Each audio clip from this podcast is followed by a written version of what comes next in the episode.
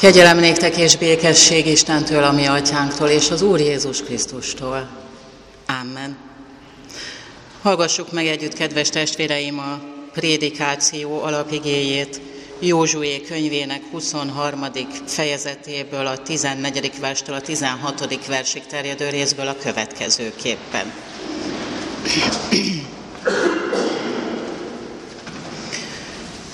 Ezt mondja Józsué, én most elmegyek azon az úton, amelyen minden ember elmegy.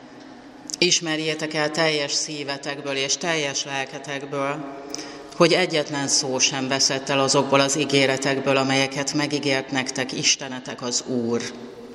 Mind beteljesedett rajtatok, nem veszett el abból egy szó sem. De ahogyan beteljesedett rajtatok mindaz az ígéret, amelyet Istenetek az Úr tett nektek, úgy fogja beteljesíteni rajtatok az Úr minden fenyegetését is, ami ki nem pusztít benneteket erről a jó földről, amelyet nektek adott Istenetek az Úr. Ha megszegítek Isteneteknek az Úrnak szövetségét, amelyet ő rendelt nektek, ha elmentek és más isteneket tiszteltek, és azokat imádjátok, akkor föllángol majd ellenetek az Úr haragja, és hamarosan kipusztultok erről a jó földről, amelyet nektek adott. Amen. Eddig Isten igéje. Kedves gyülekezet, szeretett testvéreim az Úr Jézus Krisztusban, Mózes öt könyve és az utána következő történeti könyvek, Józsué és a bírák könyve, Sámuel és a királyok két-két könyve a zsidó nép történetét beszélik el. Mózes könyvei a teremtéstől a honfoglalás kezdetéig, a többi pedig Izrael történetét további 700 éven át, a honfoglalás és a királyság korát a babiloni fogságig. A könyvek megírásakor a szerzők a legkülönfélébb júdai, a júdai királyi archívumok közelében elérhető forrásokra támaszkodtak, udvari feljegyzésekre, királyi évkönyvekre, udvari krónikákra, közigazgatási jegyzékekre, hivatalnok listákra, profétai legendákra, kisebb történelmi elbeszélésekre és olyan műszaki leírásokra is, mint például a Jeruzsálemi templom épülete és berendezése. És ezt aztán feszes kronológiai sorrendbe tették a szerkesztők, és összekötő szövegeket, utólagos értékeléseket, esemény és történelem értelmezéseket írtak hozzájuk, mind végig azt kutatva, hogy vajon milyen ok állhatott a babiloni fogságba vitelt történelmi katasztrófájának a hátterében.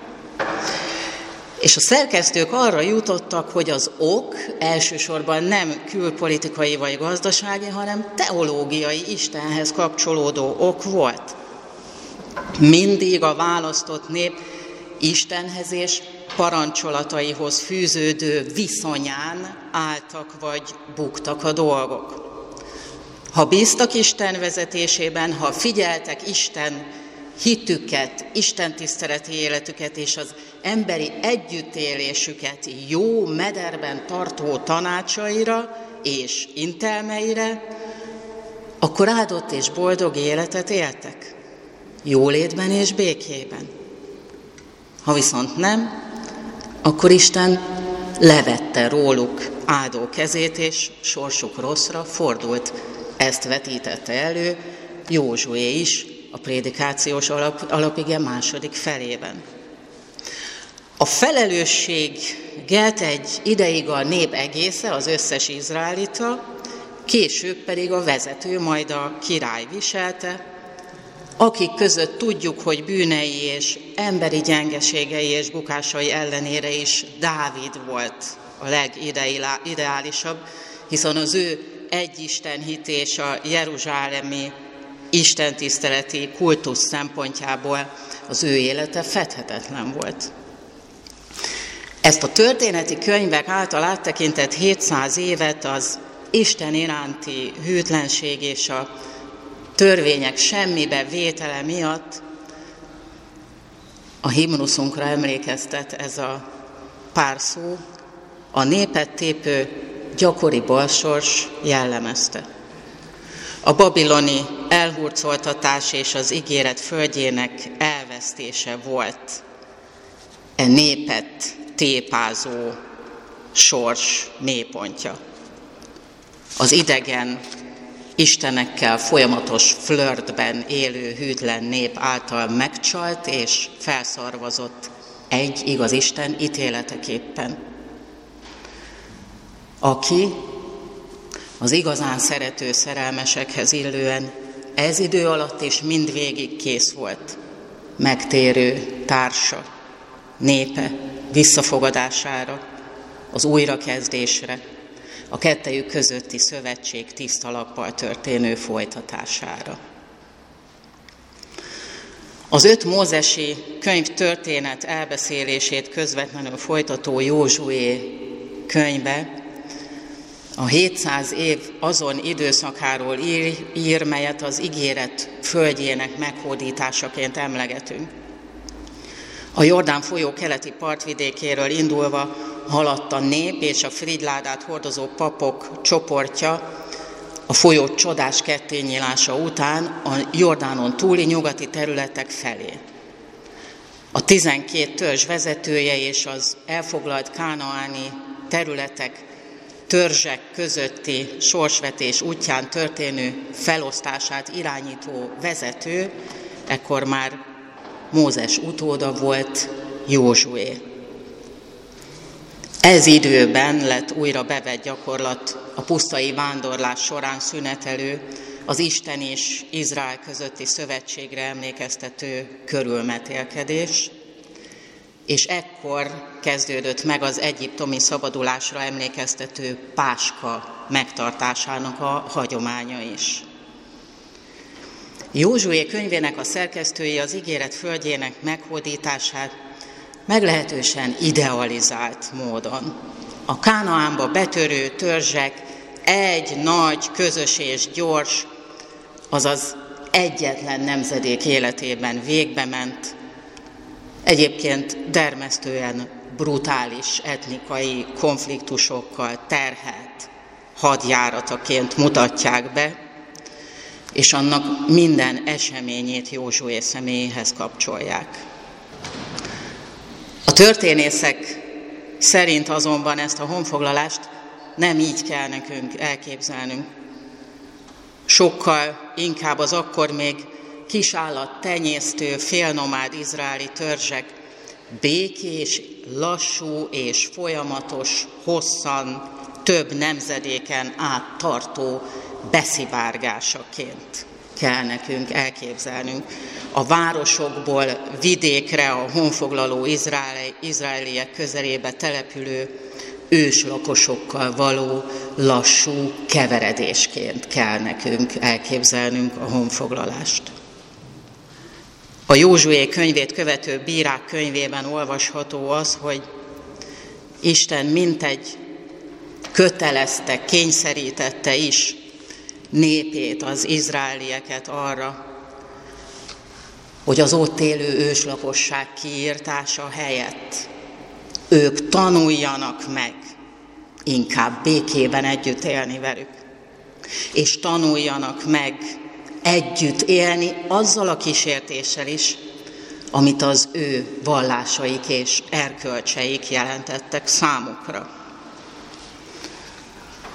Palesztina teljes elfoglalása a kánaáni és a filiszteus városállamok haditechnikai fölénye miatt egyébként csak később, a Dávidi királyság megszilárdulása után következett be. A teológiai szempontú esemény és történet értelmezés tehát már Józsué könyvének az olvasásakor is felismerhető számunkra.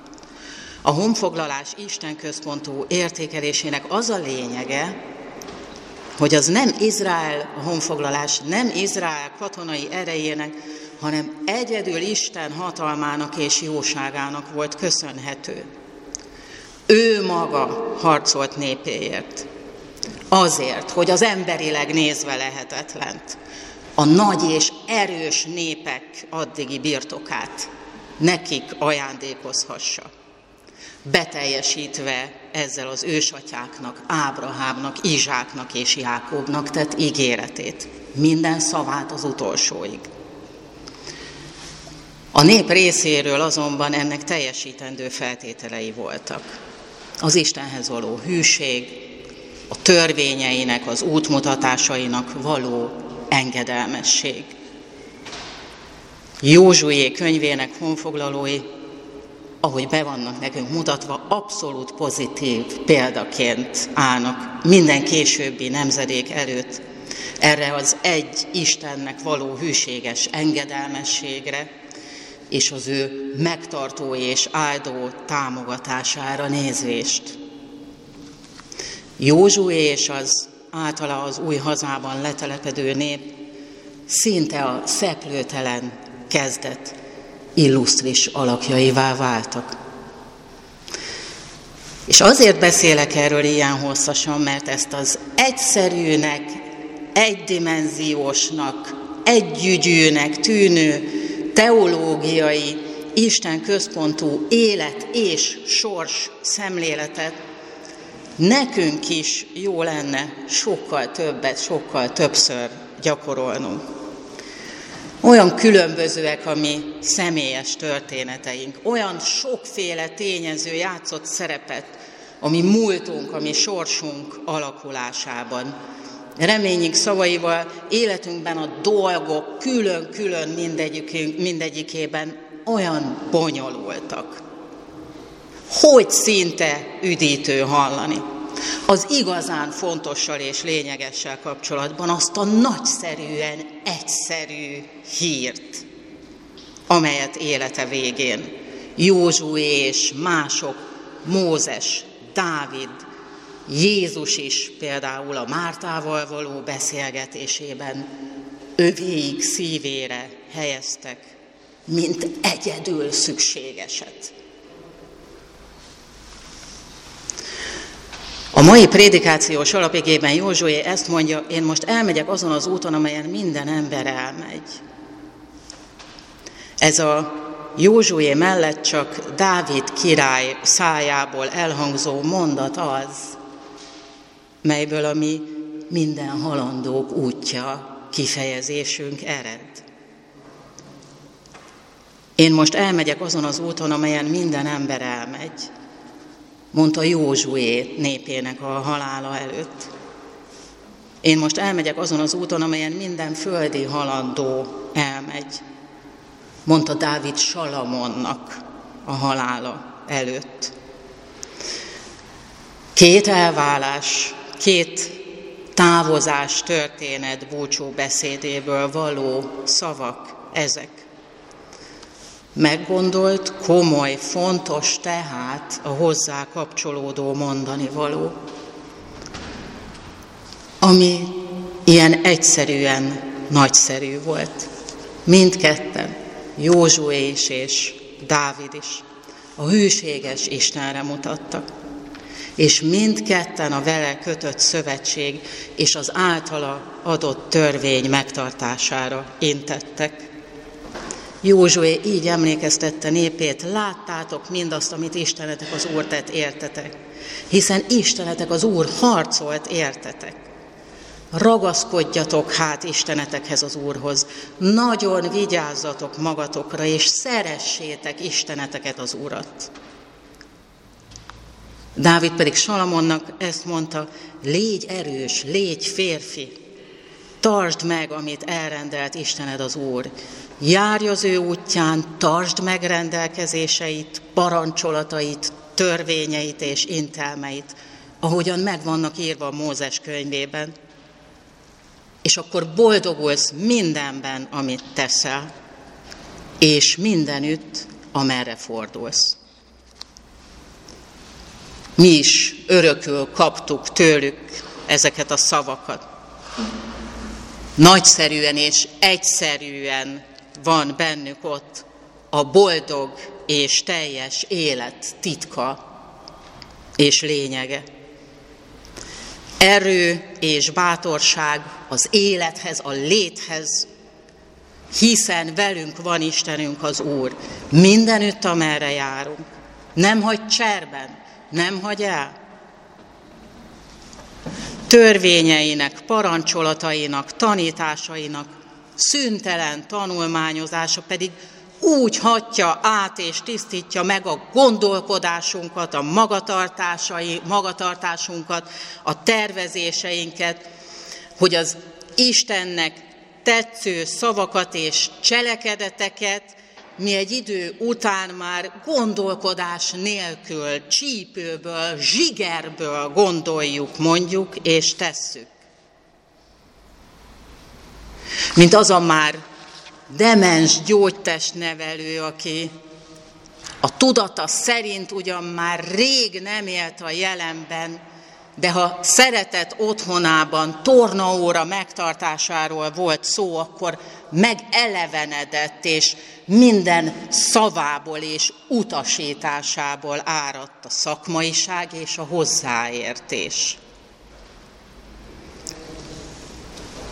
Legyen ennyire a sejtjeinkben Isten útmutatása és igéje.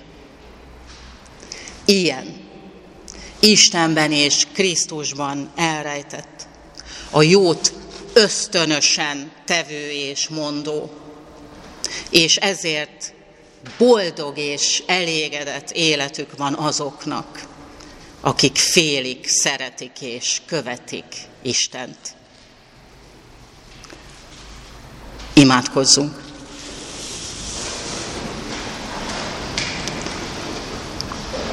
Köszönjük, drága Istenünk, hogy ma is felkínálod számunkra a hozzátérés, a szeplőtelen újrakezdés lehetőségét. Hadd meg hívó hangunkat, amikor nem a szerzés és hódítása vágyunk, hanem egyedül azt kérjük tőled, hogy te foglald el szívünket, és segíts minket, a benned bízók és rád figyelők áldott, bátor, kísértésekben is megtartott és erős, másokkal békében élők életére. Amen.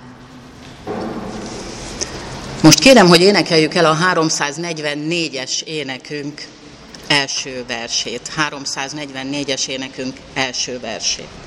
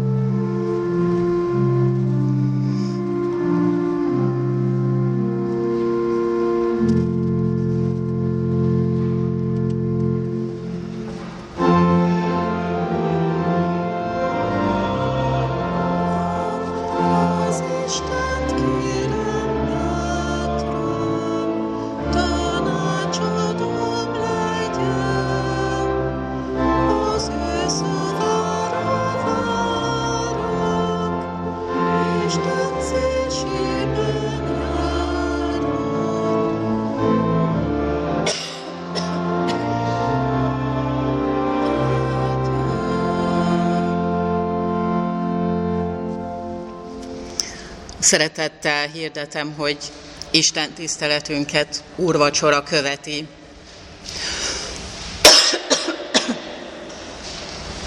amelyre felekezeti hovatartozástól függetlenül hívjuk és várjuk mindazokat, akik arra lélekben felkészültek. Nem tudok beszélni.